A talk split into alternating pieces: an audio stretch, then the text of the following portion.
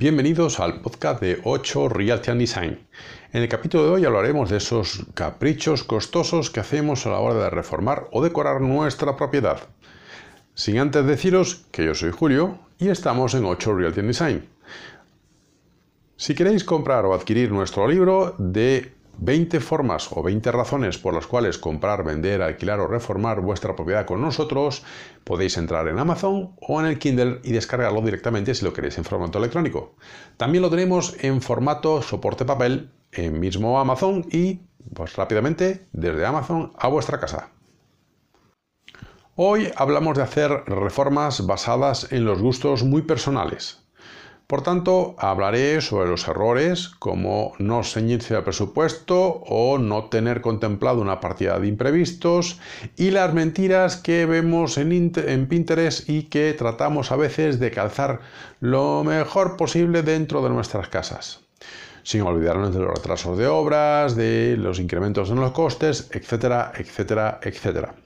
Pero sí esos caprichos que pueden poner en riesgo nuestra inversión y la propiedad, puesto que estamos gastando de más en hacer algo que no es óptimo ni siquiera para que nosotros vivamos en él. El proceso de diseño tiene que equilibrar de la forma y la función, porque tener una casa bonita, pero que nos sea imposible vivir en ella, es un error muy común.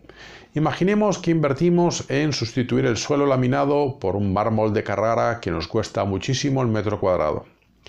Eso no nos eh, comería mm, un poquito de presupuesto, sino prácticamente todo.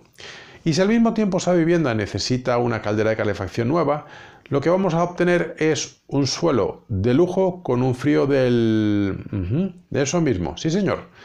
Por tanto, adecuar los espacios tiene que ser en función de todo lo que se necesita para estar confortablemente dentro de esa habitación o dentro de toda la propiedad. Porque, como decía mi padre, ¿te gusta el Ferrari? Sí, pero no solamente es comprártelo, es que hay que echarle gasolina, hay que pagar el seguro, hay que pagar todas las revisiones técnicas y muchas otras cosas más que no solamente es comprarse el cochecito. Así que tomar en cuenta a la hora de hacer esta primera fase. Como segundo punto, podemos decir que a veces tenemos ideas muy fijas en nuestra cabeza que tienen cabida, pero que técnicamente es imposible a la hora de ponerlas o de implantarlas en, la vivienda. Por lo que optar por un arquitecto interiorista, como es nuestro caso, o nuestra empresa de reformas, 8 Realty Design, que nos dedicamos a eso, eh, podemos de alguna manera ayudarles o guiarles a alcanzar esa idea que tenéis en la cabeza, pero ejecutarla de una forma que sea realmente funcional y que se pueda realizar según vuestro presupuesto y según el espacio que vamos a intervenir. En tercer punto podemos decir que escatimar en algo importante em, es vital. Sobre todo dejarlo superfluo para mm, descantarse cualquier cosa sobre los materiales por su brillo, por sus colores, por sus formas, Pongamos el caso, una cerámica que nos guste muchísimo y que la estamos viendo en esa sala de exposición de materiales y nos decantamos por ella. Pero resulte ser que al instalarlo podría ser que no os guste y pasarte toda una vida viendo un error no te va a gustar. Así que a la hora de invertir en aquello que es vital, decantaros por algo que funcione, que os guste y que realmente esté comprobado que al colocarlo quede en buenas condiciones. En cuarto lugar, comprar un mobiliario de forma compulsiva, porque hay rebajas, por las prisas, porque es un error común que perjudica el resultado y que más adelante, el día de la venta, te lo van a echar en cara. Te dirán, pues hay demasiados muebles en esta casa, o ese mueble de esa esquina ahí no pega. Y ese tipo de cosas que es mejor esperar y realizar esa compra con mucha cabeza y con cada uno de su tiempo, llevando el compás que lleve la reforma. No pensar la reforma adecuándose al futuro que deseamos vivir, pues normalmente en las parejas jóvenes les suele cometer este error. Es muy habitual cambiar alguna segunda habitación o segundo dormitorio de una vivienda y convertirlo en un super armario ropero al estilo de sexo en Nueva York. Para luego tener la sorpresa de que se va a tener un bebé y tener que volver a cambiar todo otra vez. Así que tomar en cuenta esto, planificar siempre los espacios en función de que son dinámicos y que pueden cambiar en función del tiempo. Lo hemos visto en el COVID, eh, nos hemos visto la necesidad de que el salón se convierta a veces hasta en una oficina. Por tanto, no solamente es comer, a veces también es trabajar, a veces son muchas cosas. Y esto, esa flexibilidad es lo que tenéis que tomar en cuenta. Como sexto punto, crear espacios y distribuciones imposibles en una reforma.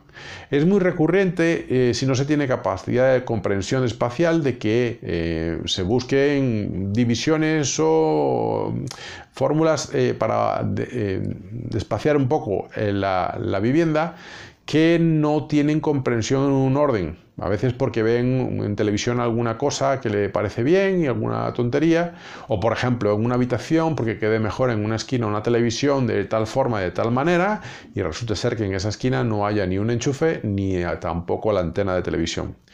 Entiendo que a veces la técnica de algunos sitios eh, obliga a que algunos elementos, y en el caso de la televisión es muy recurrente, tengan que estar en un punto, pero si utilizáis con inteligencia mobiliario y algún otro elemento más, esos puntos pueden ser móviles y entrar en otro sitio que quede mucho mejor y que tenga mejor vistosidad.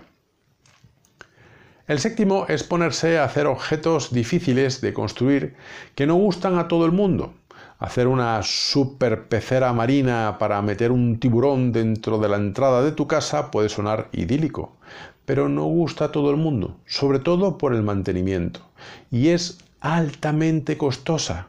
Y si eso se hace en un piso mínimo de 15 metros cuadrados, pues es un poquito más complicado.